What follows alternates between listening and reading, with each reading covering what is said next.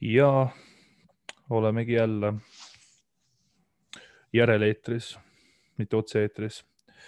ja täna räägime siis äh, füsiojuttu või nagu meil on nii-öelda, vot selle kohta võiks öelda, et kui Koikiga meil on see, et, et me räägime nagu trenni metoodika juttu, eks ole, siis, siis sinuga saab olla meil füsiominutid. Midagi sellist, et äh, saamegi rääkida nagu seda füsio poolt, sest paratamatult kõik inimesed, kes trennis käivad, vähemal või rohkemal määral füsioga kokku puutuvad äh,. ma arvan, et see on pigem haruldane, et kellelgi mitte kunagi füsio ei ole vaja olnud ja põhimõtteliselt äh, saabki rääkida siis sellest. ja noh, kes on varem kuulanud, juba teab, kes täna siin teisel pool mul on teisel pool on selline mees, et äh, teil läheb seda meest siis vaja, kui te lähete jõusaali, hakkate jõutõmmet tegema, aga te teate, et ei tohiks seda praegu teha. või siis te lähete rinnalt surumist tegema, uut rekordit proovima, olgugi et te teate, et teil tegelikult õlg eelmisest trennist on siiamaani natuke valus mingil põhjusel. Ja võib-olla ta on juba kaks nädalat valus olnud, aga te ei suuda vastu panna. Te peate sinna kangi alla minema, miski sundib teid sinna kangi alla minema. Ja omad lihtsalt peksavad. pärast äh, kirjuta ennast ja olete selle mehe ukse taga ja sellest, kusjuures me täna pärast hakkamegi rääkima, et äh, mis siis juhtub, kui selline asi on jõusaalis näiteks sinuga juhtunud, mida siis ette võtta ja tegelikult äh, ka see, et kuidas seda nagu siis ennetada. et seda asja üldse nagu juhtuks, et pigem on olulisem see, et kui me nagu mõistame probleemi põhjuseid siis miks mitte seda probleemi ennetada ja võimalikult vähe siis nii-öelda tagajärgedega nagu tegeleda. et ajakulukam ja rahakotikulukam ja mida kõike veel. aga siiski. nii, tere ka. korra segan, tere, tere, ma korra segan vahele, et väga-väga äh, võimas intro äh, selles suhtes, et ma, ma näen, kuidas sa nagu saade saatelt äh, arened mm. -hmm. ma proovin. ütleks sa, saatejuhina, intervjueerijana ja praegu sa oled juba siuksel äh, Raadio kahe Koit Raudsepa tasemel, et täpselt nii, et äh, tere, täna siin reede õhtu, vibe chill, mängin teile muusikat ja teate küll, mis tulema hakkab, mis saama hakkab ja nautige sihuke äh, ja, väga me... tiip selles suhtes väga-väga kihvt iseenesest. ja meil on siin tulemas mitu uut hitti on tulemas meil siin. olge valmis varsti saate kuulata järg, järjekordset Nublu hitti, olge mõnusad seniks, aga jah. Anyway. joogid sisse ja wagwan. jah, aga anyway, tegelikult nüüd, kui asja juurde lähme, siis tahaks alustada sealt, kus nagu eelmine kord pooleli jäi. et kui me vaatame nagu seda noh, siin ongi nüüd sul hea võimalus nagu seda teemat hakata omalt poolt alustama, et kui me räägime nagu ajaloost, eks ole, et kust nagu füsio üldse pärit on, siis äh, minul tuleb automaatselt siia kohe nagu kaks sellist distsipliini veel kõrvale, eks ole, et meil on füsioterapeudid äh,, meil on kiropraktikud äh,, noh, meil on osteopaadid ka. Osteopaadid nagu võib-olla, võib-olla ma eksin, ei ole võib-olla nii popid, aga võib-olla alusta sellest, et ütle, kas nendele kolmele on veel keegi sarnane tegelane juures ja milline nagu nende ajalugu on, et milline nagu nendest kõige pikem ajalooga on ja kuhu nad tänaseks päevaks nagu jõudnud on? Äh, jällegi väga võimas küsimus, äh, ülilai küsimus. et äh, seal on isegi mõned asjad, mille mille kohta ma nagu konkreetseid aastanumbreid äh, lubada ei oska. aga ma tean, et äh, üks mu ametivend Soomes äh, teeb selle kohta praegu, kirjutab raamatut äh, manuaalteraapia ajaloost äh, Soomes siis, aga ta nagu kirjutab selles suhtes äh, mitte Soome kohta ainult, vaid ta lihtsalt asub Soomes ja ta kirjutab seda üldiselt maailma äh, aspektis ja põhimõtteliselt küll, ähm, et äh, füsioteraapia, nii palju kui mina olen aru saanud, äh, kõige rohkem sai alguse siis peale esimest maailmasõda, kui oli, oli neid miljoneid sante ja siis hakati avastama, et tegelikult ikkagi, kui neil natukene seal haiglas midagi äh, võimelda lasta, siis, siis asjad hakkavad paranema. ja kindlasti mainiks ma ära, et minu meelest on, on füsioteraapia väga palju saanud ka mõjutust näiteks Pilatesest, kes siis oli üks, üks härra, kes oli teises maailmasõjas vangilaagris ja põhimõtteliselt siis müütide, legendide järgi tegi seal vedruvoodist endale siukse äh, masina, kus siis äh, tugevdas ennast ja, ja väidetavalt hoidis siis teiste kaasvangide tervist üleval ja siis äh, pärast tegi sellest äh, oma süsteemi. et väga palju füsioteraapia ja pilatese harjutused ja põhimõtted kattuvad, mis, mis on väga põnev. aga siis on veel äh, tõesti sellised härrad-prouad nagu, nagu sa nimetasid, osteopaadid, kiropraktikud. Kiropraktikud, kui ma ei eksi, siis said alguse Ameerikas, jällegi ma nüüd täpset aastat ei oska öelda, oli seal üks niisugune härra nagu Andrew Taylor Still, kes siis hakkas inimesi sellise väänamisega ravima ja siis muidugi need põhimõtted olid äh, Äh, sellised äh, metsiku lääne põhimõtted, et äh, anything goes, et ta lubas ravida kõike vähist kuni, kuni allergiateni. Et, et tema nagu point oligi see, et kui seal ikkagi see energia ei voola, siis, siis, siis sul ei tööta maks ja põrn ja neer ja eks eh, selle, selle üle nagu vaieldakse siiamaani ja, ja pigem nagu öeldakse, et, et see teooria, mis, mis Stillil oli või millele see nagu üles ehitati sublutsatsioonidele ja, ja asjade paigast ära olemisele, et pigem see nagu on, on täitsa diskrediteeritud, see nii, niinimetatud sublutsatsiooniteooria. aga, aga loomulikult äh, midagi seal olema peab, et see, see asi üldse elus oleks, et äh, selles suhtes seal see läbiv, läbiv tegur, äh, läbiv nimetaja nende alade juures, äh, vähem füsioteraapia juures, rohkem siis osteopaatia, kiropraktika juures on see manuaalteraapia, mis on siis näiteks Soomes on ka eraldi jällegi olemas selline eriala nagu, nemad ütlevad selle kohta OMT see on siis äh, orthopedic manual therapist, mis on siis äh, füsio, kes on õppinud siis, seal on neli aastat veel äh, manuaalteraapiat. seal on erinevad koolid. Ja siis on Soomes ka selline vend nagu naprapaat, kes on siuksed, et kui, kui nende käest küsida, et mis vahe on naprapaadilt ja osteopaadil, siis ma ei ole siiamaani nagu adekvaatset vastust saanud aga ka, et väänavad ja panevad nagu nii-öelda asja paika, asju paika.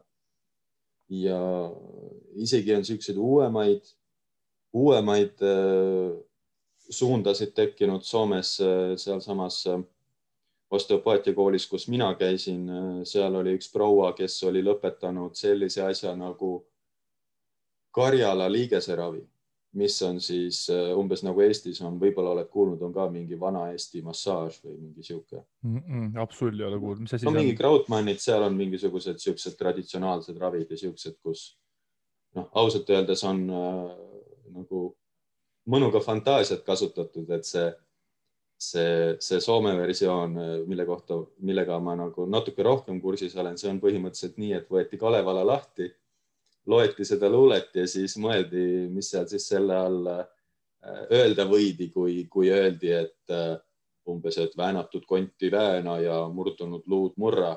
Ja siis nagu selle ümber ehitati mingi süsteem, kus nad ka põhimõtteliselt väänavad ja painutavad ja, ja, ja taovad ja teevad igasugust siukest. aga seal jah, läbiv, läbiv asi on selline ikkagi nagu manuaalne teraapia selles suhtes, et tehakse nagu Äh, manuaalselt käega asju, et, et kas nüüd näiteks massaaž on manuaalteraapia või mitte. Äh, kui näiteks ütled, et ei ole, siis on teatud nagu nii-öelda lihasenergia tehnikad, mis justkui käivad manuaalteraapia alla, mida teevad väga paljud kiropraktikud, osteopaadid, väga paljud füsiod. et, et jällegi see, see joon on selline hägune ja natuke laiemalt äh, jällegi nagu oma oma pilgu läbi rääkides, siis noh, jällegi, kui vaadata Soome poole, siis see on väga kirju, sest et noh, Soome on läänele ja, ja maailmale olnud rohkem avatud kui, kui meie. Seal on tõesti nii, et seal ongi füsiod on kõvad vennad, OMT füsiod ehk siis orthopedic manual therapy füsiod on kõvad vennad. seal on kirosid ja, ja seal on see orthopedic manual therapy, sorry uh,, orthopedic osteopathy uh, on siis see, kus mina Soomes õppisin, mis on siis nagu ka teoreetiliselt osteopaatia, aga praktiliselt on nagu rohkem ortopeedia kui osteopaatia, et kohe mm -hmm. ma mhm. seletan. et kui muidu äh, näiteks võtamegi äh, noh, kiropraktika osteopaatia, siis äh, üldiselt kõige rohkem kiropraktikat õpetatakse Inglismaal, Ameerikas. aga kui ma ei eksi, siis, siis ka osteopaatia sai sealt alguse aga, aga sellel osteopaatial on nagu paar niisugust suuremat koolkonda. et, et mina kutsun neid nagu selline äh, klassikaline, ütleme niisugune lääne osteopaatia ja siis on äh,, mina olen kuulnud, et äh, Vene ja Prantsuse osteopaatia on, on sama teema. et lihtsalt venelased hästi palju laenasid Prantsusmaalt nad on noh, selles suhtes neil on alati olnud hästi suur huvi prantsuse kultuuri vastu, vaata, kui sa oled, oled näinud neid tsaaride dokkareid, siis nad hästi palju importisid Prantsusmaalt asju. et okay. äh, aga seal näiteks äh, eriti selles vene osteopaatias, noh, mida ma Eestis palju näinud olen, olen huvi pärast ise käinud ka mõne juures. Neil on nagu hästi selline, et äh, et pealaest jalatallani peab kõik joondus olema, kui sul on tallavõlv ära, siis sul on puusviltu, siis sul on magukeerdus ja, ja siis sul on, siis sul on rinnakorv äh, viltu ja siis sul on kuni selleni, et sul on pealuud nagu paigast ära või torsioonis omavahel mm. -hmm mille, mille osas nagu väga palju vaieldakse, et, et seal tehakse visceraalset manipulatsiooni, mis on nii-öelda, et oi, et mul on neer paigast ära, ma panen sul neeru paika. ja, ja siuksed asjad. kiropraktikas on ka natuke koolkondasid, aga kiropraktikas on ikkagi reeglina rohkem fookus lülidele, väänamisele ja mitte nii palju niisugust ülipehmet tehnikat, nagu on osteopaatias, et, et siuksed silumised või siuksed hästi pikad hoidmised, viis-kümme minutit mingi asendit, mingit seal pealuud nii-öelda liigutavad mm. -hmm. ühesõnaga, ma üritangi nagu aru saada sellest, et kui nagu väga lihtsustatult nagu need kolm nagu ametit siis omavahel nagu joonele panna, et kuidas neid siis nagu kõige lihtsam nagu siis eristada oleks, et kui keegi noh, selline Äh, kuidas ma ütlen siis äh, kogu selle teraapia kaugem inimene nagu mõtleb, et, et kas ma nagu saan aru siis, et noh, füsio on nagu, teeb nagu päris palju sellist noh, ta küll teeb manuaali, aga see manuaal on siis pigem selline no üks tema, üks tema nendest asjadest on manuaal, eks ole, mida ta teeb. Pakas ei õpetata manuaali. aa ah,, okei okay. Pakas siis õp-, õpet-. põhimõtteliselt ikkagi kõik, kes on kes, kes manuaali teevad suures mahus, kes, kes on tuntud manuaali poolest, on seda ikkagi nagu juurde õppinud kuskil mujal kursustel. ma ajasin üldiselt... mm. -hmm. ma vist äh, pidasin, ma ajasin, kas ma võisin sassi ajada manuaali ja pehme koe või? väga võimalik. ja okei okay,, ma tahtsin tegelikult öelda seda, et, et noh, ma seda ise seda manuaali vaata nii ei mõista, aga ma tahtsingi öelda seda, et füsiod põhimõtteliselt siis tegelevad pehme koega Äh, mingil määral, eks ole. ma näiteks, ma täpsustan seda nii mm, -hmm. kuna see on niisugune asi, et on väga raske öelda, kas on õige vale, seal on nagu Fifty Shades mm -hmm. of Grey on ju. Et äh, tõesti, ma ütlen, et üldiselt äh, füsiod, kes teevad manuaali, tegelevad rohkem pehme koega, rohkem mm -hmm. lihastega, kui nad midagi näpivad ja natuke vähem teevad äh, siis täitsa siukseid manipulatsioone, liigesmanipulatsioone mm. -hmm. selle, selle ma võin sulle anda. Okei okay,, ma tahtsin siis ühesõnaga formuleerime seda küsimust siis veel täpsemaks, et see on nagu selline yeah. teema, mida sa kogu aeg täpsemaks teed, et ühesõnaga ma tahtsin öelda seda, et äh, kui me räägime puhtalt siis nagu käed külge praktikast. Sellest, äh, sellest nagu segmendist siis nende kolme eriala puhul, kus on käed külge vaja panna, et siis nagu füsio justkui teeb äh, pehmet kudet, kui ta teeb. Äh, Kiro siis üritab seal liigeseid omavahel nii-öelda ragistada paika ja oste on üldse see, et, et, et ta hoiab sul siis nii kaua peal, et, et see liiges nii-öelda jääks paika ja äkki samal ajal siis neer liigub ka õigesse pessa tagasi põhimõtteliselt. päris, päris hästi selles suhtes nagu noh, naljaga pooleks muidugi on ju kerge huumoriga, aga jah, võib niiviisi öelda, aga, aga tõesti näiteks äh, Vene osteopaadid teevad äh, just seda liigesväänamist ka tohutult hästi mm. -hmm. et üks, üks, üks parimaid torakaalmanipulatsioone, mis mulle tehtud on, on, on Vene osteopaadi poolt ja loomulikult, mis ma nagu alati nagu välja tahan tuua, ongi see, et ma nagu mõtlesin niisuguse oma teooria välja, et et tegelikult ma isegi ütleme siis äh, praegu sellise mõtteharjutuse jaoks viskan siia patta ka näiteks ortopeedi mm. -hmm. kuna paljudel nendel äh, manuaalteraapia koolitustel, kus mina olen käinud, on ka arste olnud mm. -hmm. ja, ja seal on tegelikult näha nii, et väga koolitatud füsio teeb arsti ja manuaalterapeudi asju, väga koolitatud manuaalterapeut teeb arsti ja füsio asju noh, harjutused ja nii. väga koolitatud kiro teeb füsio ja arsti asju mm -hmm. ja samamoodi väga koolitatud osteopaat äh,. väga tihti nad on arstid, vene omad ja väga tihti nad annavad ka ühe-kaks harjutust sulle, neil on nagu need harjutused on teistmoodi, noh, see niisugune slaavi loogika, et seal on nagu niiviisi, et kui ta annab sulle mingi harjutuse, siis sa pead seda tegema ikkagi sada korda tunnis mm. -hmm aga seal nagu kahtlemata on nagu nendel kolmel on siis isegi neljal, et ortopeed ka, et jah, et noh, mind on ka siin ortopeed ragistanud äh, ühtepidi ja teistpidi, eks ole, just mingit teste tegi, et kui hästi liigub, eks ole mm, -hmm. aga noh, ühesõnaga nad põhimõtteliselt noh, neid saab siis nagu üldistatuna nagu kategoriseerida, et justkui mingisugused tugiliikumisaparaadi spetsialistid. Absoluutselt aga jah, ja paratamatult nende vahel on sellist overlap'i päris palju, aga kas nagu, kui sa võtad nagu füsiokiro ja osteo, kas nagu, kas nagu see arusaam nagu on mingil määral nagu tõsi, et nagu, et, et, et kui sul on nagu füsio, sul on kiro ja sul on osteo, siis mida rohkem sa füsio juurest lähed selle kiro juurde ja kiro juurest osteo juurde, seda rohkem nagu selliseks, kuidas ma ütlen uh,, shade imaks nagu see science ka läheb või? Et äh, selles äh, küsimus peitub selles, et äh, noh, vaata, füsiod on justkui nagu, nagu lai üld, üld, üldsuse poolt nagu aktsepteeritud justkui sellised noh, et science ja kõik on hästi.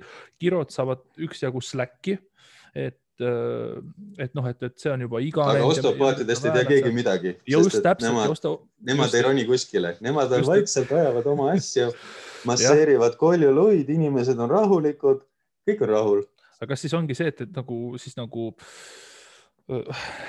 kirod on nagu pihtide vahele võetud, aga nagu osteodeni ei ole veel jõudnud, et nad on nii vaiksed kuskil kivi all peidus või, või kuidas, kuidas siis nagu see üldine nagu see, see science või tõenduspõhisus nende praktikate vahel nagu on?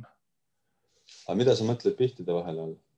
ei no pihtide vahel selles mõttes, et noh, ma olen näinud seda, et näiteks kirod on saanud äh, nagu kriitikat mm -hmm. oma mhm. praktika osas et, et, et need manipulatsioonid on võib-olla noh, ajast ja arust ja võib-olla noh, nad ei ole eriti sellised äh, kaasaegsed, noh, seal on, mida ma olen kuulnud, eks ole mm, -hmm. et äh, seal nagu tulebki see, et kas nad on nagu liiga palju, noh, ka füsiode poole pealt, isegi kui sa oled puhtalt äh, biomehaanikal põhinev füsio, eks ole, isegi siis tänapäeval sa juba saad selliseid pilke võib-olla, et, et, et, et seal on, peab olema see psühholoogiline sotsiaalne komponent sees. väga kõvasti just, aga kui ma mõtlen Kiro peale ja Osteo peale, et kas nemad ei ole siis nagu veel rohkem biomekis kinni? Ja.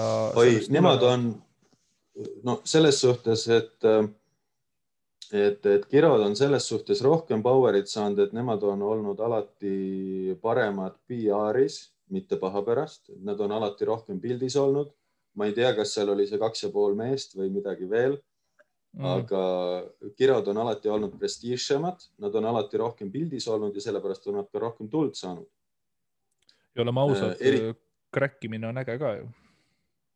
ja et eriti kindlasti viimastel aastatel ja mis nagu toimus, oligi see, et äh, ma ei tea, äkki kuskil ütleme viis kuni kümme aastat tagasi, siis oli see, et äh, et, et nii palju, kui mina nagu aru saan, eks mõni kiro võib siin parandada, aga nagu see, neil tekkis nagu selline äh, lõhe nagu, nagu kirikul kunagi keskajal tekkis, et äh, nad lõid nagu kaheks, et äh, kui nagu teadus tõestas ära, et tegelikult subluksatsiooni ei ole olemas, et tegelikult need lülid ei lähe nagu paigast ära, siis tekkis nagu kaks koolkonda, kellest siis nagu üks ütles, et ei, läheb küll, et mis te ajate, et me paneme siin asjad paika.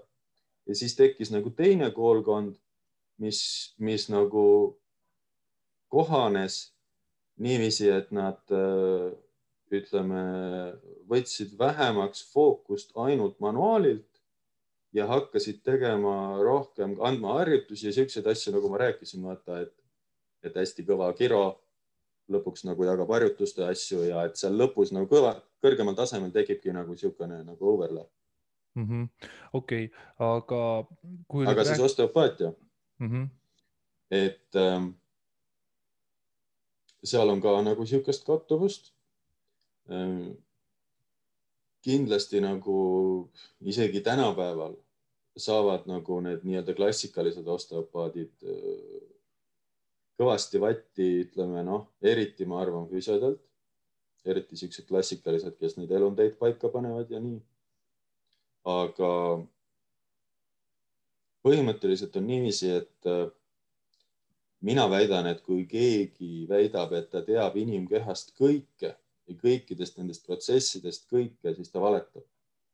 et tegelikult on ikkagi niiviisi, et äh, et kui sa juba seal äh, kõhus midagi teed ja sobrad, siis juba äh, tekib tohutu efekt äh, siis äh, närvisüsteemile, aktiveerub äh, parasümpaatiline, rahuneb sümpaatiline närvisüsteem.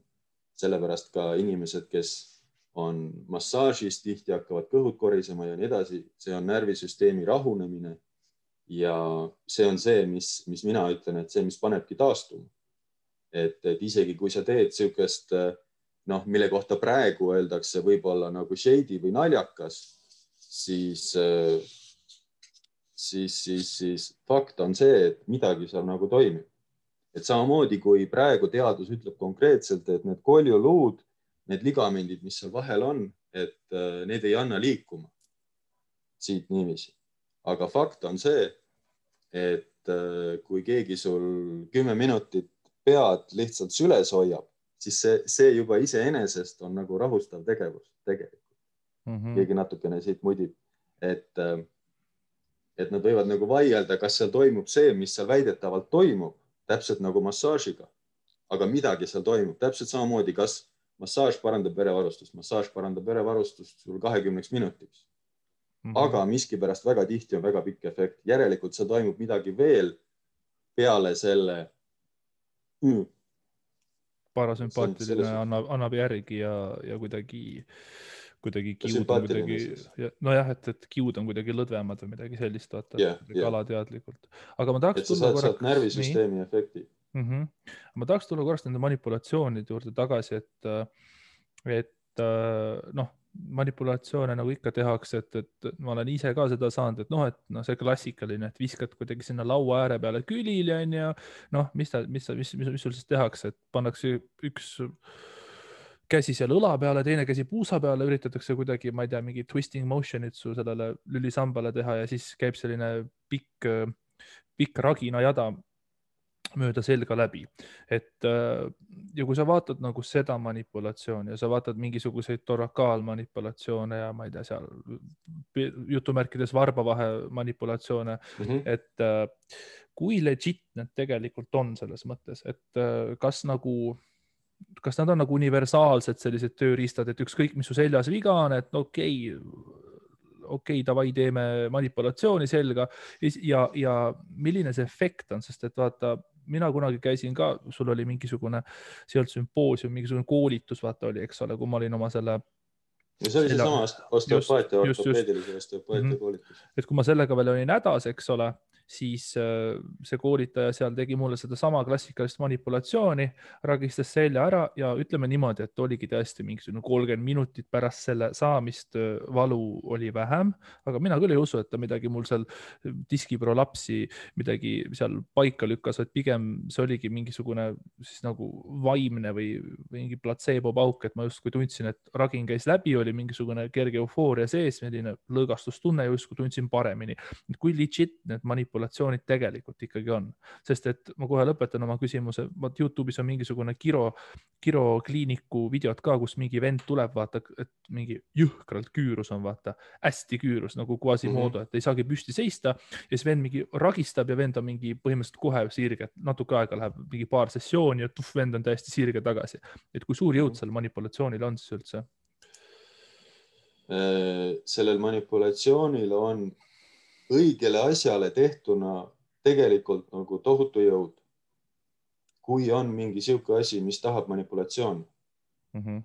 et näiteks kui noh, minul seal nagu koolis õpetati nii, et äh, ikkagi manipu-, noh, ongi manipuleeri manipuleeritavat asja ja nõrka asja tugevda, et tegelikult minul on alati see, et äh, kui keegi ikkagi seljaga tuleb, ma vaatan kogu selle süsteemi üle ja mida rohkem ma neid vaadanud olen, seda rohkem mulle tuleb siia täiesti nagu siukseid keerulisi case'e. ja seda rohkem on ka seda, et, et ma pean nagu täpsemalt hindama, mida ma teen. aga mis ja, on manipulatsiooni ja, eesmärk? Äh, manipulatsiooni eesmärk on, noh, mina ütlen selle kohta nii, et äh, seda liigest mobiliseerida seda liigeskapslit mobiliseerida, et panna nagu ütleme paremini liikuma. okei okay,, siis nagu pare-, parendada siis nii-öelda liikuvust. jah mm -hmm., et, et, et kindlasti on näiteks see, et, ähm, et kui, kui inimesel on mingi lihasprobleem seljas ja, ja sinna teha väga jõuline manipulatsioon. mina isiklikult tõi-tõi, siiamaani olen sellest suutnud hoiduda, et mul ei ole olnud kedagi, kes laua pealt püsti ei saaks ja omal jalal minema kõndida mm. -hmm. aga ma olen kuulnud teistelt, kellel on tüüp jäänud sinna laua peale, sest et äh, nad on äh, harrastanud seda väga usinat manipuleerimist. et, et minul ongi see, et see osteopaatia, mis ma seal äh, Soome-Eesti vahet käisin neli-viis aastat seal me õppisime nii retsilt nagu hindama, et, et sa teedki seda manipulatsiooni ainult siis, kui just see on näidustatud. ja mis seal siis nagu tekib, mina nagu kirjeldan seda niiviisi, et näiteks mis iganes põhju, põhjusel oletame, et liiges peaks liikuma nii.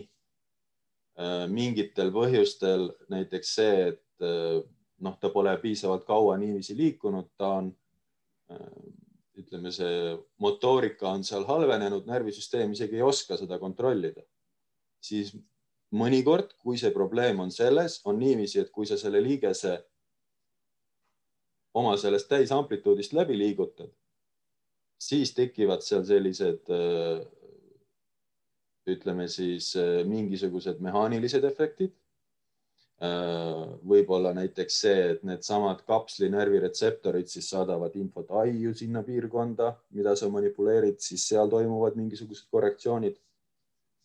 et, et mina ütlen, et mingi, mingi väike osa seal on nagu mehaaniline ja siis äh, mingi osa on, on kindlasti äh, neurofüsioloogiline. et, et kindlasti on seal nagu see, et äh, biomehaaniline on siis see, mis iganes, et see, see liige heal juhul hakkab rohkem käima, liikuma ja siis mm -hmm. neuroloogiline on see, et äh, aju saab sealt infot. ajule meeldib saada infot, talle meeldib, kui tehakse erinevaid asju, väänamine on üks nendest asjadest mm. -hmm.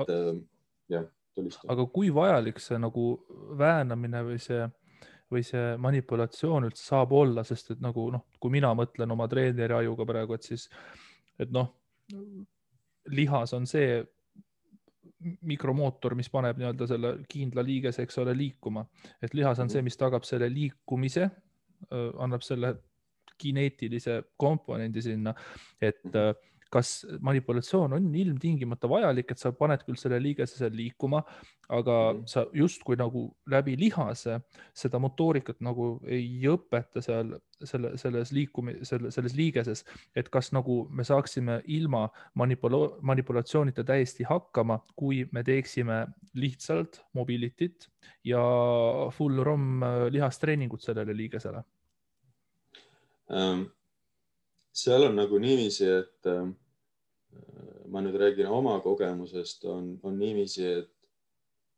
kui on olnud mingisugune väga pikk liikumatus või pikk nii-öelda põletik või valu, siis väga tihti on see liikuvus seal väga tõsiselt äh, mõjutatud. et põhimõtteliselt lülid ei oska teha nii mm, -hmm. vaid lülid teevad nii aga mis see, mis see põhjus on, et nad ei oska teha, kas siis lihas ei, ei ole seda või... ammu teinud, nad, nende see koordinatsioon puhtalt sellepärast, et nad ei ole seda liigutanud. Äh, mina ütlen selle kohta use it or lose it. et kui mm -hmm. sa mhm. ei tee, näiteks kui sa, mul on käinud siin mõned siuksed jõumehed, kes äh, on endast välja, noh, ma võib-olla mainisin ka, on endast välja treeninud kummardamise. ja mm -hmm. neil olid seljaprobleemid sellepärast, mina väidan et äh, nad ei osanud kummardada. Nad oskasid ainult niiviisi teha, ainult hinge ida mm. -hmm. ja kui me lõpuks nagu kõik muud asjad välistasime ja hakkasime selle kummardamisega tegelema, samamoodi nende lihastega seal töötlema, et need lihased, mis seda kummardamist üldse teevad, need üles äratada. ja siis teine asi on muidugi see, et kui sul see mingi vahemik ei ole äh, hästi pikalt liikunud, noh, kujuta ise ette, et kui sa, äh, ma ei tea, näiteks äh, põlve maksimaalselt ei painuta, siis ka ta üks hetk ei taha sinna minna. täpselt samamoodi näiteks kui, kui, kui inimesel on pikka aega lahas olnud, siis äh, nagu närvisüsteem tihti keelab ära liigeses liikuvuse, kuigi seal ei pruugi olla muutuseid, aga kaob ära koordinatsioon sealt või need kapslid lähevad jäigaks või mis iganes ja siis äh, eriti, kui on siis, siis nii-öelda niisugune kapsli või liigese probleem, kus on äh, kõva liikumishäire, siis äh,, siis väga tihti, kui ei ole vastunäidustusi, manipulatsiooniga juhtub see asi, et see piirkond hakkab paremini liikuma mm -hmm. nii-öelda õigemini ehk siis äh, ütleme visuaalselt on näha, et äh, mingi lülivahemik hakkab natuke rohkem painutama ja siis noh, see teooria näiteks seal taga ongi see, et, et see koormus hakkab jaotuma võrdsemalt mm. -hmm. et ta ei, ta ei koorma ainult nagu seda lüli siin, vaid ta läheb võrdselt mm. -hmm. et äh, jah. kas ma sellest nagu saan siis õigesti aru, et toome näiteks, et äh kui meil on mingi inimene katsealune või nagu vaatlusalune terve oma elukaare vältel, ta näiteks äh, liigub väga palju, kasutab kõiki liha li,, oma keha funktsioone, kõiki lihaseid, ta kasutab täisamplituudis liikumist, noh, ma ei tea, elab seal, kükitab, jookseb, eks ole, hüppab, ronib. elab metsas selline, kuskil. just noh, midagi sellist, et kas siis sellisel juhul te, teoorias peaks nagu tema keha tegelikult olema suhteliselt igasuguste Äh, iga nii-öelda patoloogia vaba või, või näiteks, kas nii-öelda on vaja nagu kehale teadlikult teha ka sellist, äh, kas siis passiivset või üliliikuvat mingisugust tegevust. näiteks üliliikuva all ma mõistan näiteks seda, et sa teed mingit staatilist venitust, et sa venitad lihase sellisesse pikkusesse või viid liigese sellisesse asendisse, kuhu sa aktiivselt ise teda ei suudaks viia, vaid viid passiivselt. et kas nagu loomulik liikumine, mida inimene ise teha saab, on piisav, et nagu vältida kõiki hädasi probleeme või on vaja seal nagu lihtsalt, noh, kas staatilisel venitusel on tänapäeval enam äh, kohta, kui meil ei ole mingisugust äh, kaebust?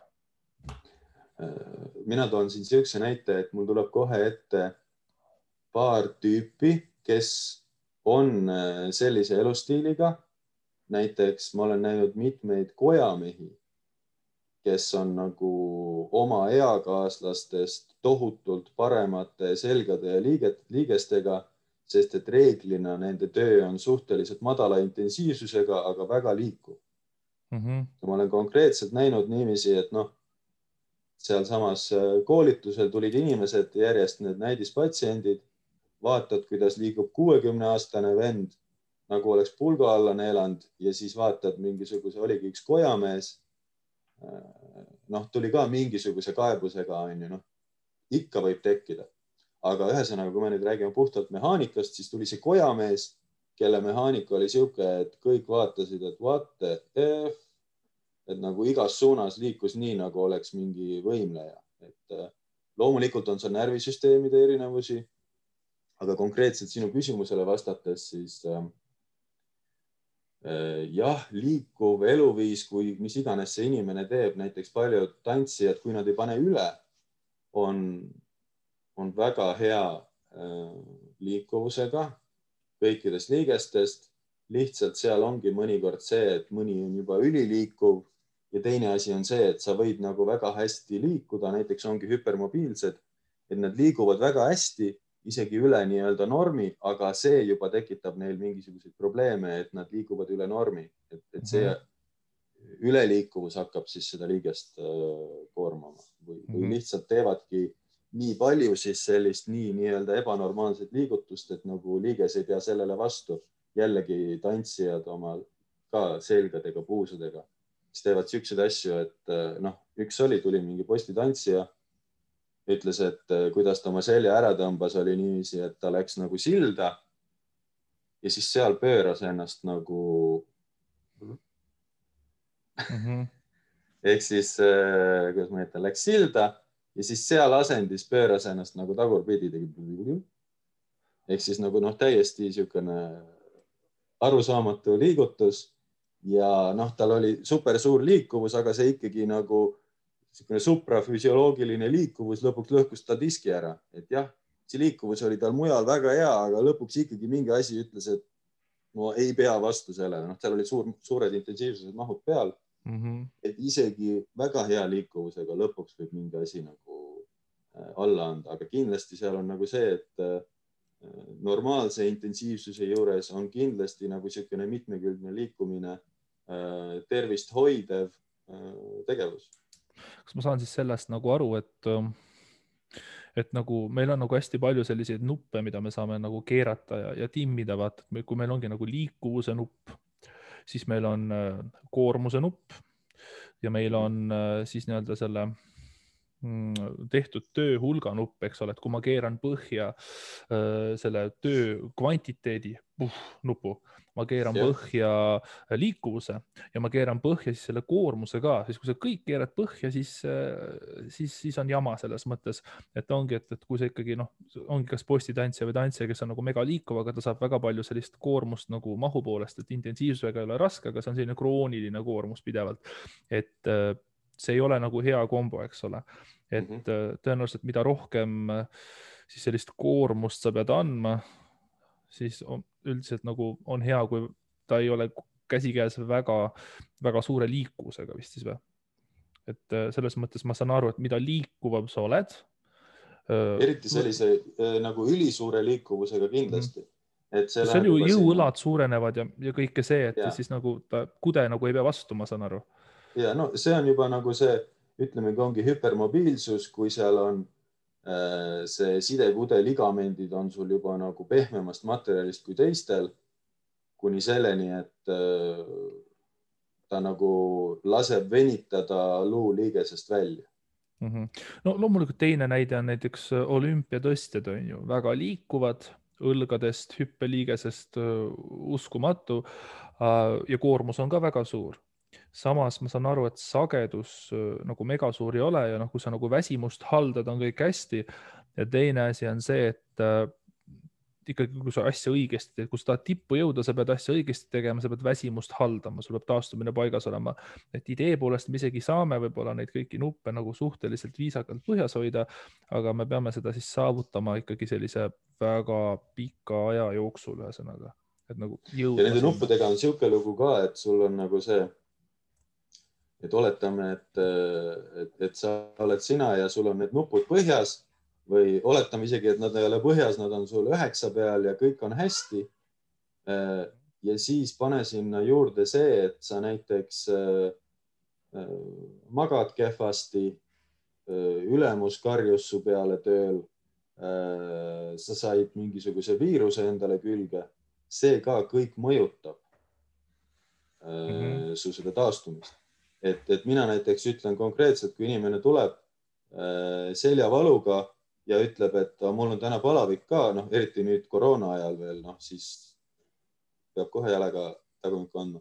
aga näiteks mul on olnud niiviisi, et ma olen inimesele öelnud, et, et kõigepealt mine ravi ennast terveks, see palavik ja see haigus välja ja väga tihti on ka olnud seda, et see ongi seljavalu põhjuseks. et mina nagu ütlengi seda niiviisi, et nagu kogu organism ja, ja kui sul seal nendest äh, taastuvatest, taastavatest asjadest, toetavatest asjadest midagi on puudu või stressorit on juures, siis nagu see, see kaalukeel võibki paigast ära minna mm. -hmm. et just haigused äh, väga tugevalt mõjutavad äh, kogu seda liikumisaparaati ja, ja jällegi jõuame sinna gliarakkudeni, mis on siis immuunsüsteemi ja närvisüsteemi vahelised rakud, mis mina arvan, et siis nagu keeravad errorisse neid närve, mis siis vanad vigastused üles ärritavad rääkides jõusaalist, jõusaalis trennitegijad, noh, sellised korralikud äh, jõuksihaid, eks ole, kes tõesti teevad raskesti-raskesti trenni. et äh, noh, oma kogemuse pealt sina, aga ka nagu, kui sa nagu mõtled nagu lihtsalt loogiliselt, et äh, äh, vigastused või kaebused on pigem sellise kroonilise öö, ületreenimise tulem või selline akuutne vigastus, et tõmbasid midagi ära ja ei saagi enam püsti põhimõtteliselt. et tõenäoliselt sellist kroonilist ülekoormuse tagajärjel sellist kõige sobivamat liikumismustri läbitegemist on nagu rohkem vist või? no mina ütlen selle kohta niiviisi, et tavaliselt see akuutne vigastus tekibki mingisuguse kroonilise jama peale mm -hmm.. okei okay,, et kui ma näiteks lähen teen, no klassika, ma tõmban selja ära, eks ole. Ma arvan, et see ei teki sul siis, vaid sul on ikkagi nagu see juba kogunud seal tavaliselt. aga okei okay,, on kogunenud, aga mis mul seal kogunenud on, kas on siis see, et, et kude nagu, kas siis nagu see, see lülivahe materjal ei ole seal kuidagi ära taastunud või ta on kuidagi ülekoormatud või siis lihased seal ümber äh, ei ole nagu taastunud, ei suuda seda stabiliseerida või seal mingid vedelikud äh, jauravad äh, diski sees ringi, et mis seal täpselt nagu on? mis viib siis selle, mis on see äh, eeltingimus, mis äh, te, kutsub esile sellise akuutse vigastuse mm? -hmm. no näiteks seal ongi erinevad vigastused, mis, mis, mis mhm. asi on akuutne vigastus, onju.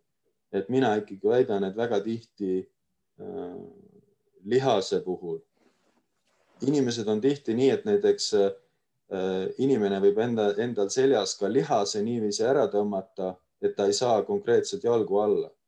aga kui mm -hmm. teha MRT, see võib olla mm -hmm. puhas, tal võib seal olla ka mingi juhuleid, aga ma olen konkreetselt näinud inimesi, kes on üle maailma käinud mööda seljakirurge ja tegelikult tuli välja, et neil oli lihasprobleem. aga näiteks ongi lihtsalt see, et äh, kas siis puhtalt Äh, iga trenn on näiteks kümme prossa üle selle lihase võimekuse pingutatud. ja siis lihas ei pea vastu, sinna tekib mingi mikrorebend.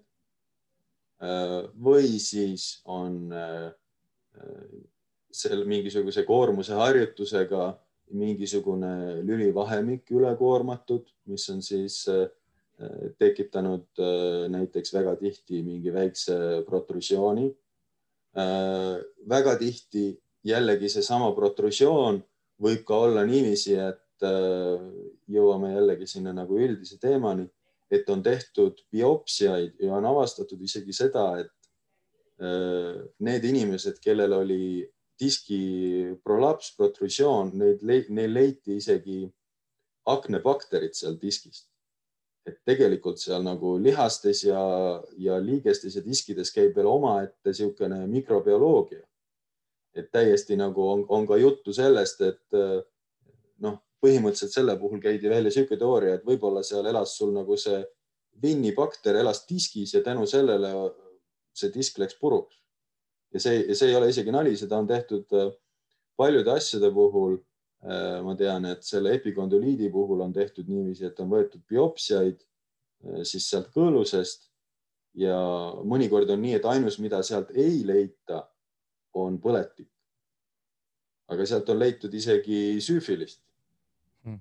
et, et tegelikult on niiviisi, et üks asi on see, et me võime vaadata seda nagu nii-öelda lihase kõõluse tasemel aga seal veel võib nagu, mitte võib, vaid seal käib veel mikrobioloogilisel tasemel niisugune elu, et me praegu ei oska ette kujutadagi seda, mis, mis seal nagu. aga kas selle eeldus on see, et, et sa ütled, et seal need äh, bakterid on sees, äh, võetakse biopsia äh, juba siis nii-öelda haigest koest, eks ole, või kahjustatud koest, eks ole, aga kui see, sul kaebust ei ole, näiteks kui noh, toome näiteks, lähed, võtad tervelt koelt inimeselt, kel kaebusi pole, biopsia, siis kas seal ei võiks samamoodi neid baktereid leiduda, kas need või kas need bakterid on otseselt kaebusega seotud?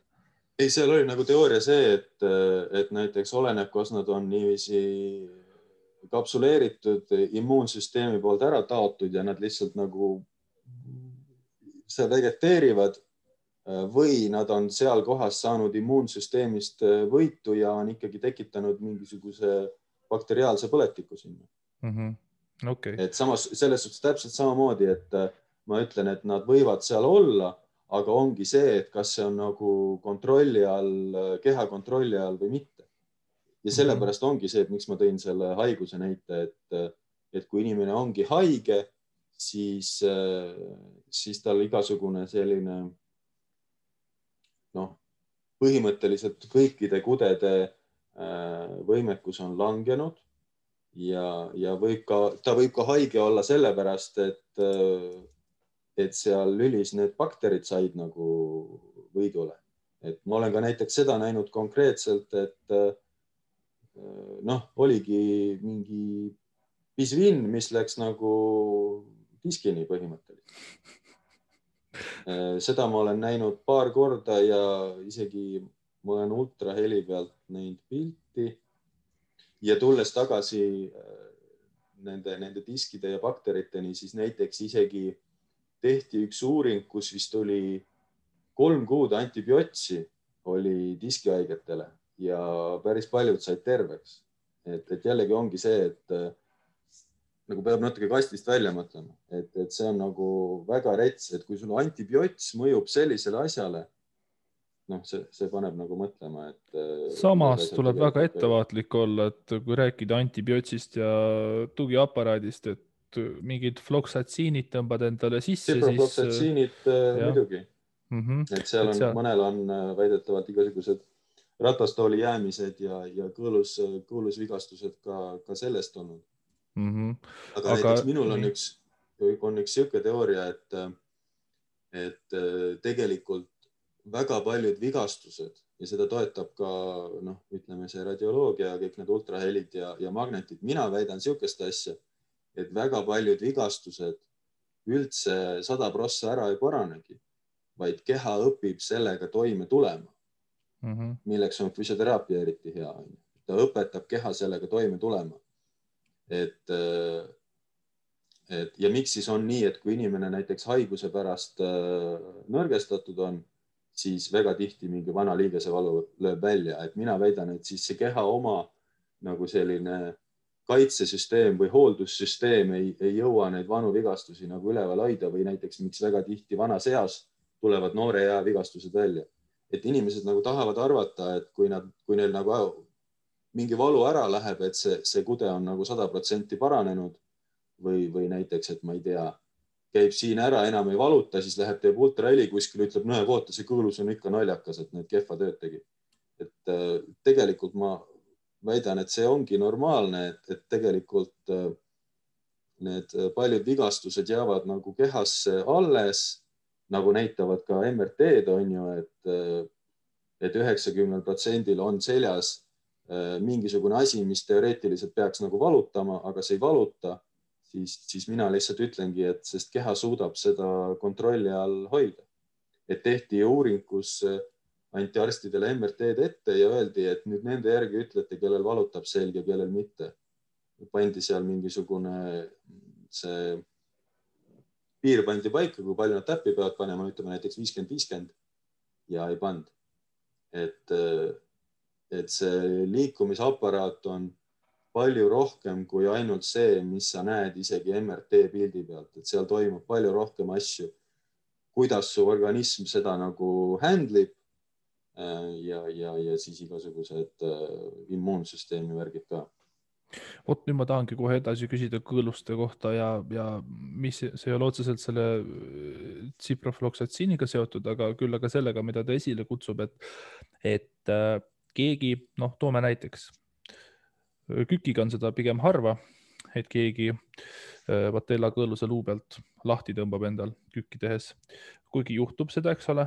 Äh, sagedasem on pigem biitsepsi ja, ja rinnalihasega, eks ole et mm, -hmm. et äh, kõõluspõmdi tuleb luu küljest lahti ja noh, minu, minu brain teaser sulle nüüd on see, et äh, kas see juhtub puhtalt sellepärast, et näiteks keegi noh, kasvõi täiesti värskena, puhanuna läheb jõuksi, ta paneb lihtsalt liiga suure koormuse peale ja kuna lihase jõud ületab siis nii-öelda liigese seda, kuidas me ütleme selle kohta siis kandevõimet või, või, või seda, kuidas ta, kui tugevasti ta kinnitunud on luu külge, et lihtsalt tooret lihase jõuga tõmbab selle lahti ja mingeid muid tegureid seal ei ole. või näiteks saab kõõluse ja luu kinnituses näiteks mingisuguse kroonilise ületreenimise tagajärjel samamoodi tekkida mingisugune eelsoodumus, et kõõlus läheb kuidagi nõrgemaks või, või see, see kinnitusvõime on kehvem, et äh, läbi selle. Mina ütlen, et äh, kindlasti pigem see, see viimane variant, sest et väga tihti on nii, et, et äh, nuub ja tema lihaskontroll on nii ebaefektiivne, et ta isegi ei suuda genereerida sellist jõudu, et mingit kõõlust kuskilt lahti rebida mm. -hmm. esiteks, et noh, miks ongi see, et miks algaja võib nagu mõnikord iga seeria juurde panna on see, et tal lihtsalt nagu äh, närvisüsteem ei oska koordineerida nagu seda mehaanikat mm. -hmm. see on hästi niisugune äh, ebaökonoomne ja ta lihtsalt ei suuda piisavat jõudu rakendada sinna, et midagi täiesti totaalselt puruks tõmmata mm. -hmm. et üldiselt niisuguse totaalse puruks tõmbamise jaoks äh, on, on vaja ikkagi kindlasti pigem pikemaajalist äh, vaeva näha, et äh, see võib olla loomulikult nagu niisugune suur jõud, aga, aga samamoodi on väga palju selliseid rebendeid ka näiteks kontoritöötajatel, kes üldse ennast ei liiguta, siis, siis nagu kas siis liikumatusest või sellest, et, et kui nad seal arvuti taga selles asendis on, siis tegelikult need õlalihased on kogu aeg pinges. et, et kindlasti ma ütlen, et seal niisugune Äh, nii-öelda krooniline protsess on, on minu jaoks kõvasti tõenäolisem ja loogilisem, et, et seal nagu mingisugused äh, mikro, mikrotaseme vigastused on, on toimunud ja, ja siis äh, need lihtsalt nagu kogunevad ja kogunevad. Ja ma olen seda nagu selles suhtes sportlastel olen näinud ka, et, et ongi olnud niiviisi, et ei ravita õigesti või korralikult välja siis mingisugust patella tendinopaatiat kuni siis selleni, et see Äh, lihtsalt läheb plaks pooleks või, või näiteks nagu on Schlatteri puhul, et ta äh, kisub pidevalt äh, siis seda kõõluse kinnitust luu küljest lahti, mis ei ole ühekordne asi, vaid ta ikkagi nagu sikutab ja sikutab kuni selleni, et nagu luu kasvatab ennast sellele kõõlusele järgi, et koormust talub mm -hmm.. okei okay,, aga noh, lõpp, aga üldiselt on ikkagi see, et et kui ta nõuab pikemaajalist sellist vaeva, et, et ta sealt lahti tõmmata, siis tegelikult ja edasijõudnute puhul ka, et ikkagi lihase jõudlust on võimalik siis treenida. Ja antud kontekstis ma pean silmas naturaalselt siis, et lihase jõudlust on ikkagi võimalik treenida nii palju tugevamaks äh, võrreldes äh, kõõluse kinnitusvõimega et ta ikkagi nagu tuleb sealt lahti või näiteks kui puhanud, väga treenitud puhanud tüüp läheb jõuksi, siis ta võib samamoodi tegelikult lahti tõmmata või siis ei juhtu seda?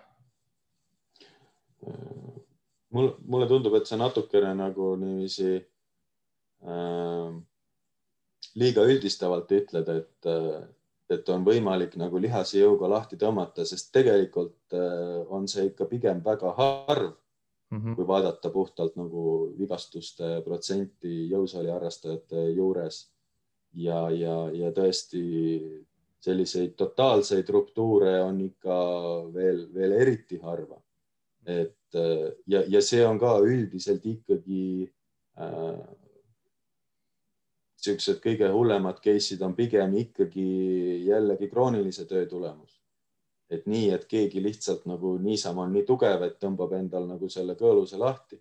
see, see pigem ei ole ikkagi niiviisi, sest et reeglina äh, ongi see, et kui, kui näiteks seda lihast kasutada, siis äh,, siis see kõõlus ka kohaneb sellele, see kõõlus läheb ka selle peale tihedamaks ja paksemaks ja jäigemaks või elastsemaks, kuidas ta parajasti heaks arvab. et, et mina ütlen, et sellisel äh, puruks tõmbamisel, täitsa nagu sodiks tõmbamisel peab kindlasti olema ikka kõva nagu äh, krooniline mingisugune vigastus seal all.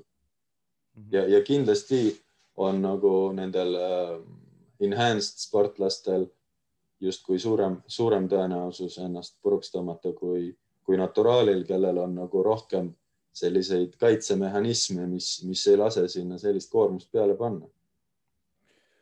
kui keegi on enhanced, kas ta siis nii-öelda kõõlused on tugevamad ka või? lihas on küll tugevam, ma võin lahti tõmbama ja seda, see juhtubki nende lihastega, kui sa oled selle peal, aga kas, kas nagu kõõlused siis nagu muutuvad ka tugevamaks või? Äh, ja kindlasti mm -hmm. selles suhtes, et kõik see lihase töö käib ju läbi kõõluse ja kõõlus reageerib sellele. mis enhanced'i puhul on oht, on lihtsalt see, et äh, see mm, kõik, kõik see närvisüsteem, see lihase võimekus äh, liigub kiiremini eest ära, kui kõõlus jõuab järgi mm. -hmm. aga kui tulla kõõluste juurde korraks tagasi, et mida me pidime puudutama, on ka see, et äh, ta pro split, eks ole.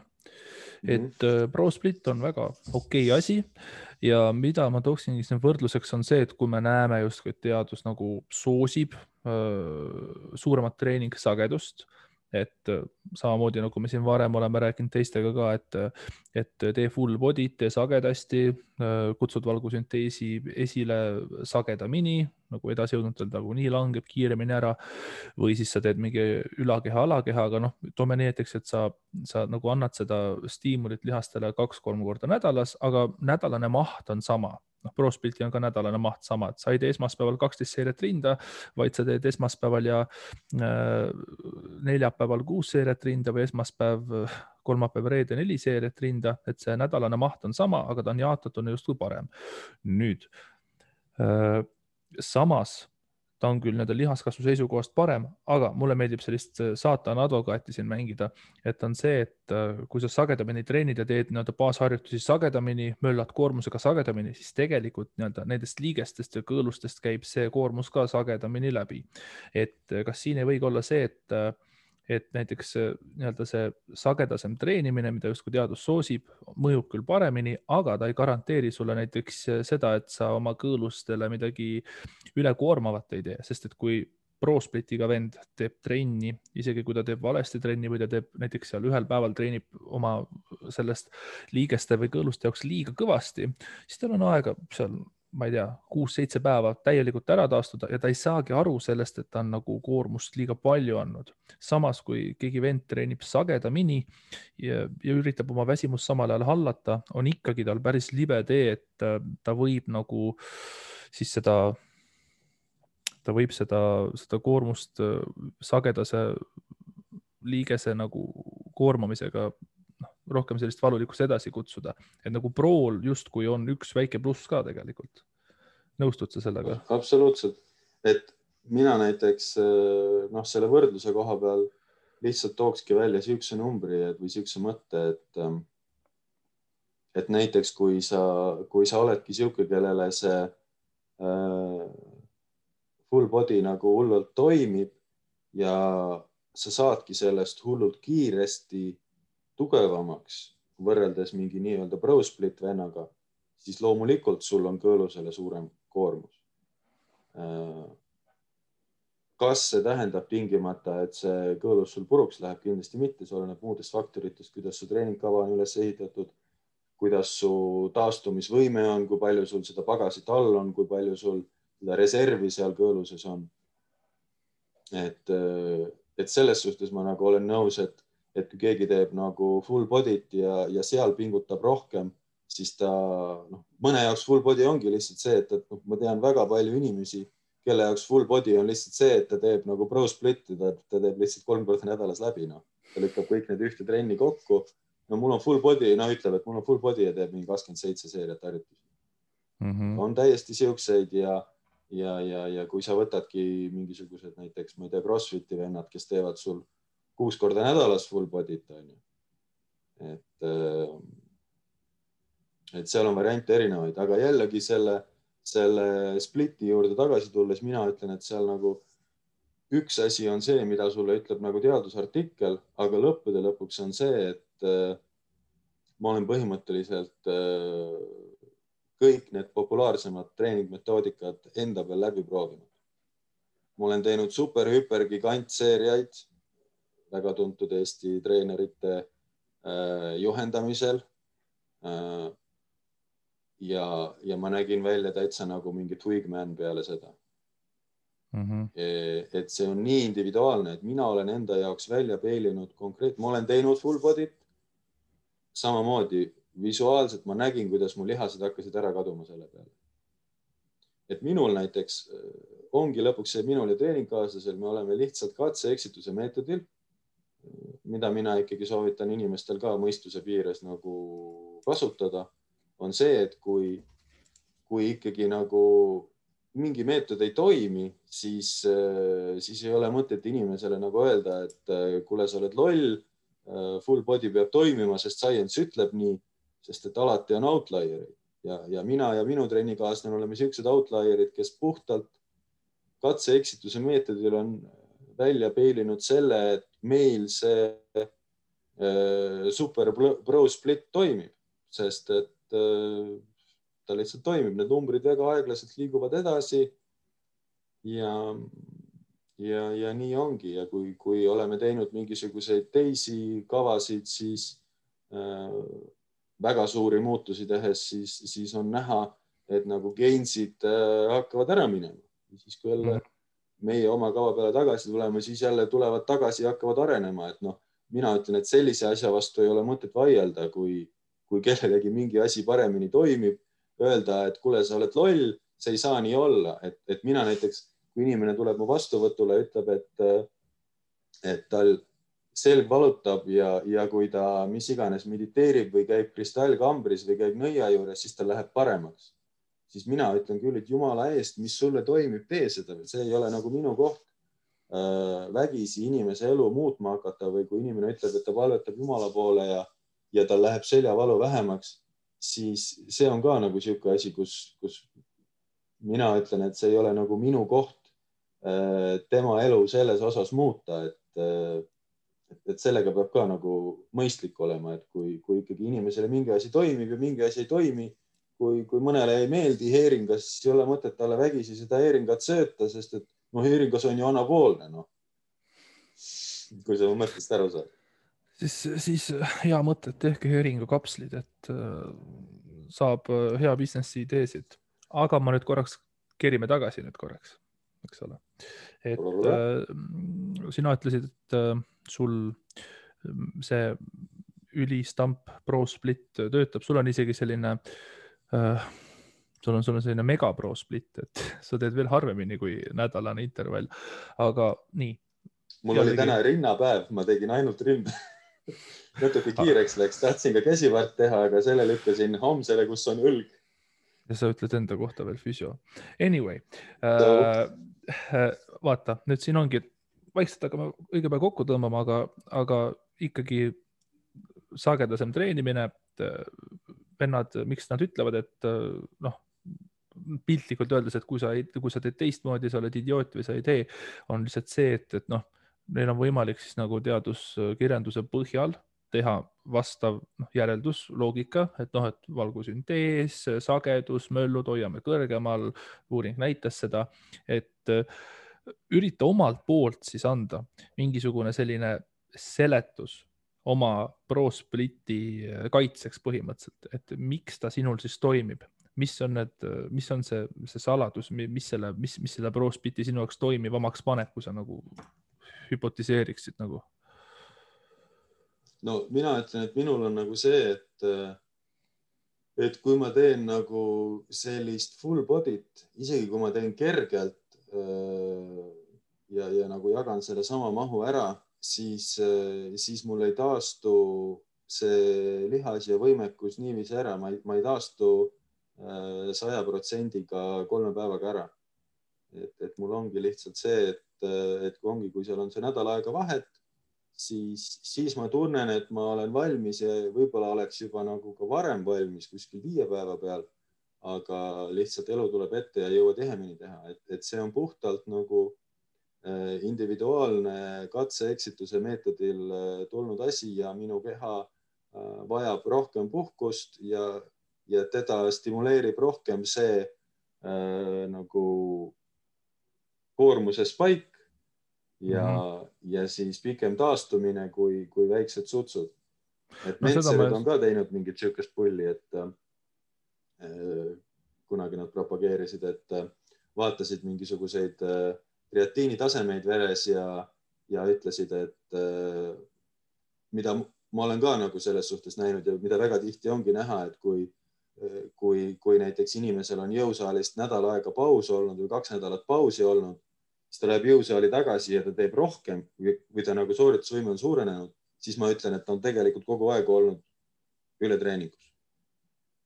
ehk siis uh, stimulate, don't annihilate mm, -hmm. et selle full body'ga võib nagu liiga palju annihilate ida. kas on? Okei okay,, samas nojah.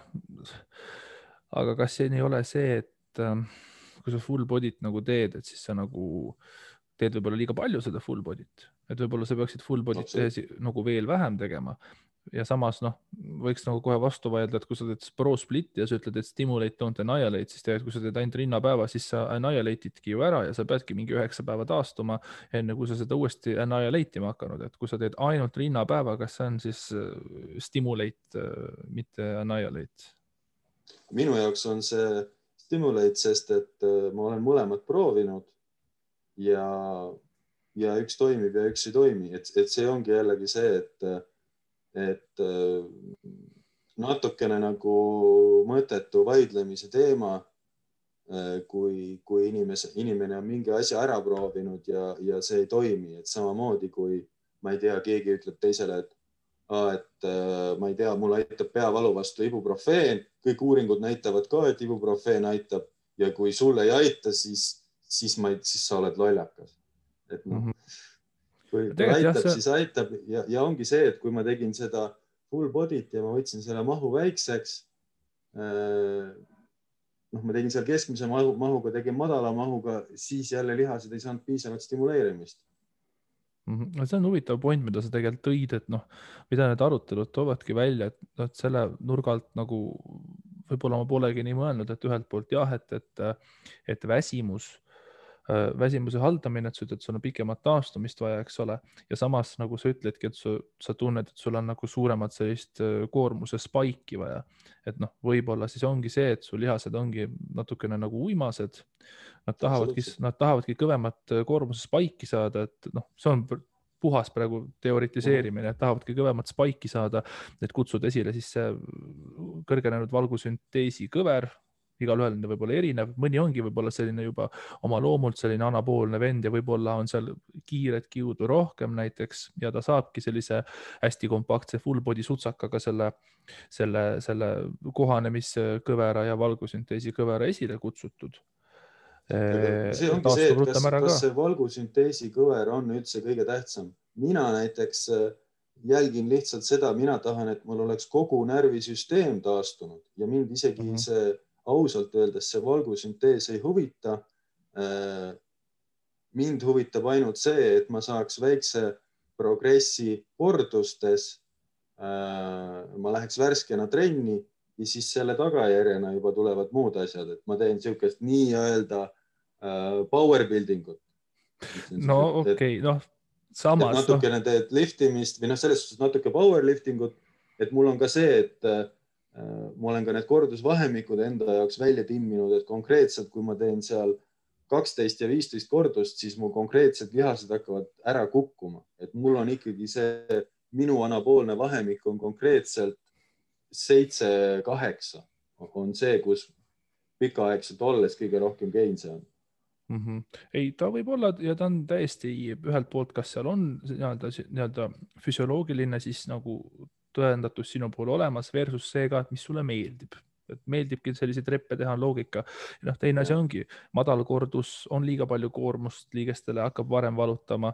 Ma alles hiljuti hakkasin tegema põhjakükke kuueseid korduseid, no kohe on põlved valusad, ei saa teha, noh, samas kõrge kordus võib-olla võtab siis nii-öelda stabikaid liiga palju, mis hakkab primaarliigutajat nii-öelda piirama, aga korraks nüüd ma tulen sinule panen tagasi korraks, et äh, sa ütlesid, et, et sind nagu valgusüntees ei huvita, et peaasi, et sa kordusi saaksid juurde. samas selleks, et kordust juurde saada, peab sinu kontraktiilkude kuidagi olema edasi arenenud, millele peaks siis eelnema edukas valgusünteesi esilekutsumine. muidu sa ju kordust juurde ei saa. no üldiselt on tegelikult ju, ju nii, et äh, tegelikult see võimekus äh, on, on tavaliselt natuke ees sellest äh, valgusünteesist mm. -hmm. et mhm. kõigepealt sul tekib nagu selline äh, neuromuskulaarne adaptatsioon. su keha harjub suuremat liigutust, suuremat raskust liigutama ja tänu sellele siis tekivad kõik muud protsessid.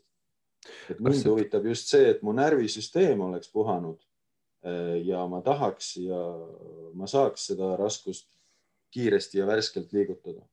aga see, mis sa just ütlesid, et sa tahad, et su närvisüsteem kohaneks, et nii-öelda see kontraheerumisvõime siis lihaskiududel oleks nagu tugevam see, kas see ei ole nii, et see kehtib eelkõige madalate korduste puhul ja nuubidel, aga kui sa võtad sellise klassikalise bodybuilding'u vahemiku, mis on siis nii-öelda hüpertroofia esilekutsumises kõige optimaalsem, seal see närvisüsteemi kohanemine, kas seal ta ei ole pigem selline marginaalse tähtsusega või?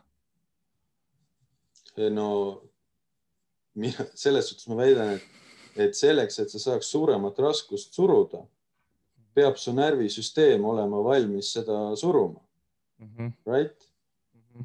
selles suhtes, kui sa oled sitasti maganud, eelmine päev joonud, siis see võib ära võtta sul selle värskuse ja, ja teravuse mm -hmm.. okei okay. no,, samas noh, see on selline. ja kindlasti on see nagu, ma absoluutselt ei vaidle vastu, et, et on nagu Äh, psühholoogilised nagu asjad seal, et missugune kordusvahemik kellelegi meeldib, äh, missugune trenni pikkus kellelegi meeldib, absoluutselt mõni, mõnele ei meeldi jõusaalis käia, sellepärast ta ütleb, et noh, lihtsalt ei meeldi mm. -hmm. ja, ja, ja teised teadupärast naudivad jõusaalis käimist ja siis mõni naudib pikkade seeriatega enda põletamist ja, ja, ja, ja mõni naudib lühemate seeriatega.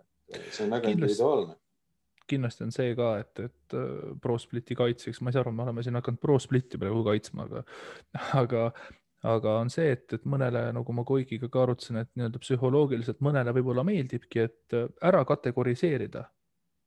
mul ongi täna selle lihase päev ja ma häälestangi ainult täna selle lihase treenimiseks ja ma siis shot'al kannangi sellele lihasele erinevaid harjutusi põhimõtteliselt. ja teine asi on see, mis tegelikult ei saa üle vaadata, et me võime öelda, et pump efekt nagu ei ole science või midagi sellist, aga samas, kui ma lähen saali ProSplitiga ja ma teen äh, jällegi hunniku harjutusi, noh, eeldame, et need harjutused on ikka ilusti välja mõeldud, et sa ei dubleeri neid äh, liikumismustreid liiga palju, aga kui sa ikkagi rohkema mahuga antud ühe, ühe, ühe trenni jooksul sellele lihasele, eks ole, teedki ainult rinnapäeva, sa saad rohkem rinnapumpa, sulle meeldib see psühholoogiliselt, sa oled õnnelikum, sa teed usinamalt, agaramalt trenni ka tänu sellele ja kaudne tegur progressi jaoks täiesti. et noh, selles suhtes minul näiteks ongi see, et äh, ega ma ei tee seda asja ammu mingisuguse võistlemise pärast, vaid äh, kunagi varem ma tegin nii, et mu elu käis nagu trennide järgi mm, -hmm. mis, mis oli nagu täitsa lollus, et nüüd on mul ikkagi niiviisi, et trennid käivad elu järgi mm. -hmm. et siis oli tõesti nii, et kuule, ma ei saa sõpradega välja minna, mul on täna jalapäev või mis iganes on ju, noh, mingi sihuke lollus. et äh, nüüd on nagu vastupidi ja, ja kindlasti see, see trenn on praegu, ta ei ole mul nagu selline absoluutne fookus, nagu ta varem oli. et mul ongi see, et äh, see progress on ükskõik kui aeglane ta on, ta on olemas mulle meeldib äh, trennis käia, minna sinna keskkonda ja lihtsalt ongi see, et miks ma ei peaks seal, kui ma juba lähen sinna jõusaali, mulle meeldib sinna minna, miks ma ei peaks seal tegema seda kordusvahemikku, seda kava, mis mulle toimib. miks ma peaks seal tegema mingit kava, mis mulle ei toimi? et mina ütlen nagu jällegi teiselt poolt seda, et, et nagu personaaltreenerid võiks äh, rohkem võib-olla isegi mõnes mõttes nagu katsetada, et tegelikult nagu väga paljudele on hoopiski see, et neile võib-olla sobib mingisugune teine kordusvahemik rohkem. et ei, ei ole mõtet nagu kõike ka, et oi, nüüd me oleme scientist'id ja nüüd, et oi, et nüüd kümme kuni kaksteist, noh, see on ka naljanumber, ma olen, ma olen seda noh, enda peal proovinud, teinud, no mul ei toimi. et, et tuleks ikkagi nagu individuaal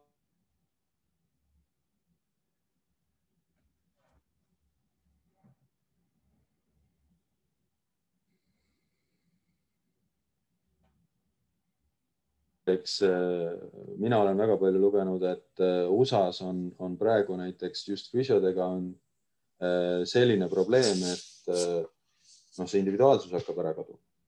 et mm -hmm. tehakse sellist nagu konveieri meetodit ja, ja tohutult kallid hinnad ja füsiod põlevad läbi, sest et neil peab olema sada, sada klienti nädalas või et, et kujuta ette nagu, mis, missugune, et kui, kui pikk see üks vastuvõtt saab olla, kui korralikult sa seal midagi teha saad.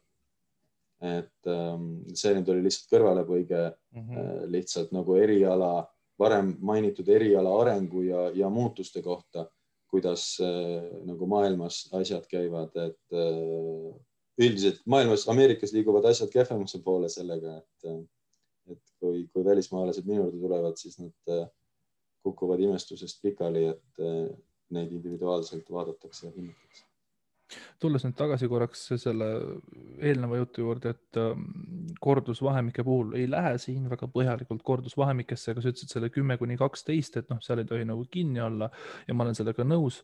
samas äh, ma leian ka seda, et inimestele siiski mingisugused orientiirid on vaja ette anda, et see kaheksa kuni kaksteist, et me ei tohi ka muutuda selliseks, et, et kes julgeb sõnapaari kaheksa kuni kaksteist äh, öelda et saab kohe endale mingi idioodi sildi küt-, külge nagu, et sa oled mingi pro science või midagi sellist, sest tegelikult inimestel, kes on asja kaugemad, neil on vaja mingisugust numbrite orientiiri.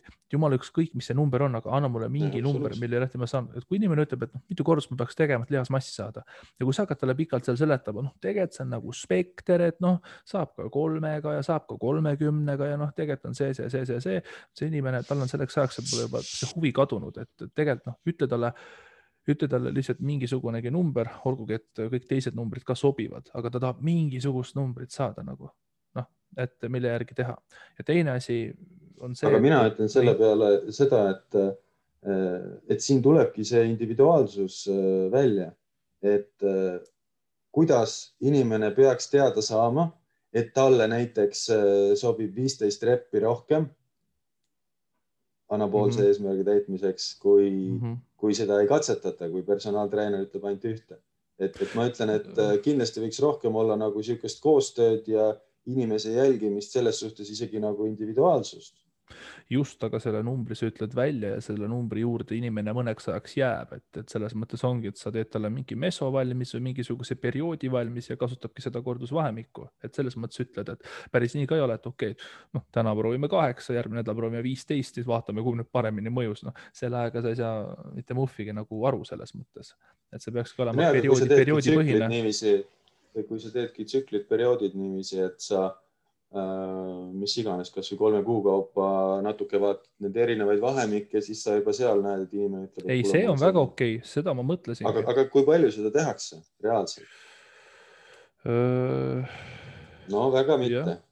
no see on hea point jah, tegelikult, et seda täitsa võiks nagu mõelda jah, see on, see on, see on asi, mida võiks nagu kõrva taha panna, sest tihtipeale ikkagi ollakse sellest tambist kinni, et kui on baasharjutus, me lükkame seal kuus, ma ei tea, kuni kümme, midagi sellist, eks ole, kui läheb isoleeritud harjutus, kohe lükkame kõrgema vahemiku, eks ole, on mingi. ja need vahemikud on kogu aeg samad mm. -hmm, minul ja. näiteks endal on niiviisi samamoodi äh, siuksed äh, tsüklid, kus, kus näiteks mingi periood ma teen rohkem kiiruse peale asju Äh, mingi periood ma teen võib-olla lühikese perioodi, äh, kus ma teen äh, väga pikki seeriaid mm, -hmm. kuigi nad ei ole nii-öelda anapoolsed, aga lihtsalt selleks, et närvisüsteemile anda teistsugune stimulatsioon, näiteks ongi väga lihtne näide, kui ma tunnen, et ma mingis harjutuses hakkan kinni jääma või isegi tagasi liikuma, siis,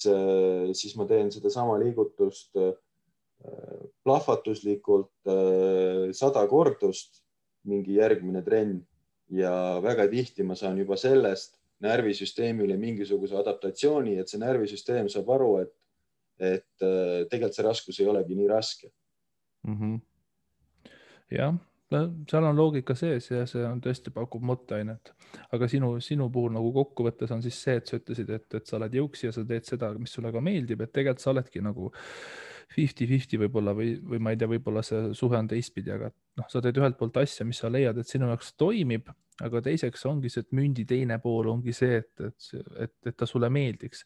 et eh, mingil määral trenn on ka sinu jaoks meelelahutus, et täiesti okei okay on tegelikult ka see, et trenn ei pea olema selline kui kuiv mehaaniline nii-öelda just, et, et, et võimalikult efektiivne, vaid mõne inimese jaoks ongi oluline, et seal oleks mingisugune osa meelelahutuslikku komponenti ka sees põhimõtteliselt. et trenn ei pea olema sada protsenti efektiivne, vaid ta võib olla seitsekümmend prossa efektiivne ja kolmkümmend prossa puhas meelelahutus ka, sellepärast et kui seal on meelelahutuslik komponent sees, siis mina ütlen seda, et ta tagab ka parema järjepidevuse treeningus. kui keegi läheb saali ja peab mingi kuiva kava tegema, mis talle absoluutselt ei meeldi, olgugi et see on paika timmitud mm -hmm. by science, siis mm -hmm. ei ole eriti science lähenemine, sellepärast et üks kõige olulisemaid kriteeriumid, milleks on järjepidevuse tagamine, selle, seda pole absoluutselt adresseeritud nagu.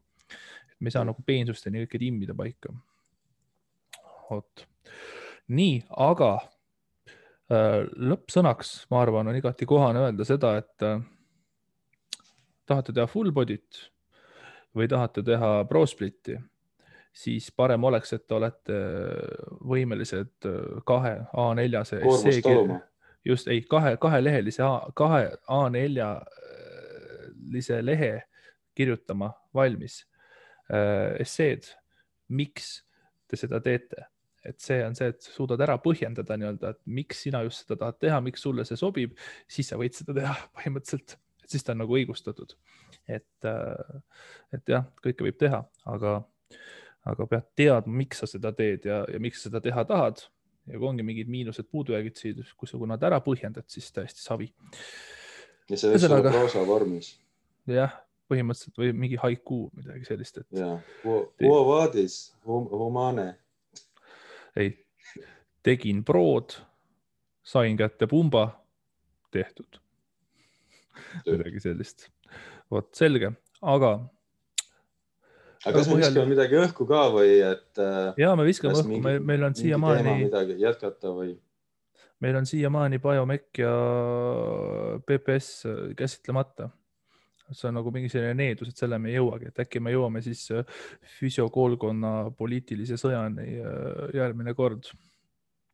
aga seekord ma, ma arvan, et me juba päris suure ampsu võtsime selle selle manuaalteraapiaga ja, ja, ja sellega seda, seda mehaanikat, et, et sellega ma olen nagu rahul, et see ära võetud sai, et siis, siis võime nagu edasi minna järgmiste asjade juurde. no võib-olla oskad ise mingi veksli praegu siia välja visata vastu oma, oma, oma, oma sellest professioon, professioonist lähtuvalt. millise veksli nimelt? noh, mida järgmine kord oodata on selles suhtes ei no mina pakungi, et me võime seda äh,, seda biopsühhosotsiaalset ja, ja, ja seda mehaanilist järgmine kord nagu siis äh, siis lahata, kui inimestel huvi ja selle ja järgmine kord paneme juurde siis need, need helikausid. ja Tiibeti pane... laulvad kausid. jah, ja siis selle tuuva. ja see tuleb laivina kristallkambrist. Jah, ja siis paneme selle tuuva kurgu laulmise ka. just sellega. ja siis räägime sellest, et ühesõnaga järgmine episood tuleb alternatiivmeditsiinist et äh, ei, väga huvitav, sellest on huvitav rääkida, mis sest, et ta ei ole full science, aga, aga, aga. ei no me võimegi rääkida sellest, et mis asi on alternatiivmeditsiin mm -hmm. ja, ja mis hetkest, tegelikult on ju nii, et see hetk, kui mingi asi alternatiivmeditsiinist tavameditsiinis omas, omaks võetakse, siis ta ei ole enam alternatiivmeditsiin täpselt ja. samamoodi nagu kui on mingi vandenõuteooria, mis tõestatakse õigeks, siis ta ei ole enam vandenõuteooria, siis ta on lihtsalt fakt. nii et väga-väga filosoofiline. kurat, siin tuleb pidurit tõmmata, muidu juba võtame need kristallid juba praegu ette, aga, aga jah. Nii, väga tore. Äh, minu poolt kõik, olge toredad. Äh, näeme nädala-kahe pärast selles teemas uuesti. jep tänan ja püsige lainel. just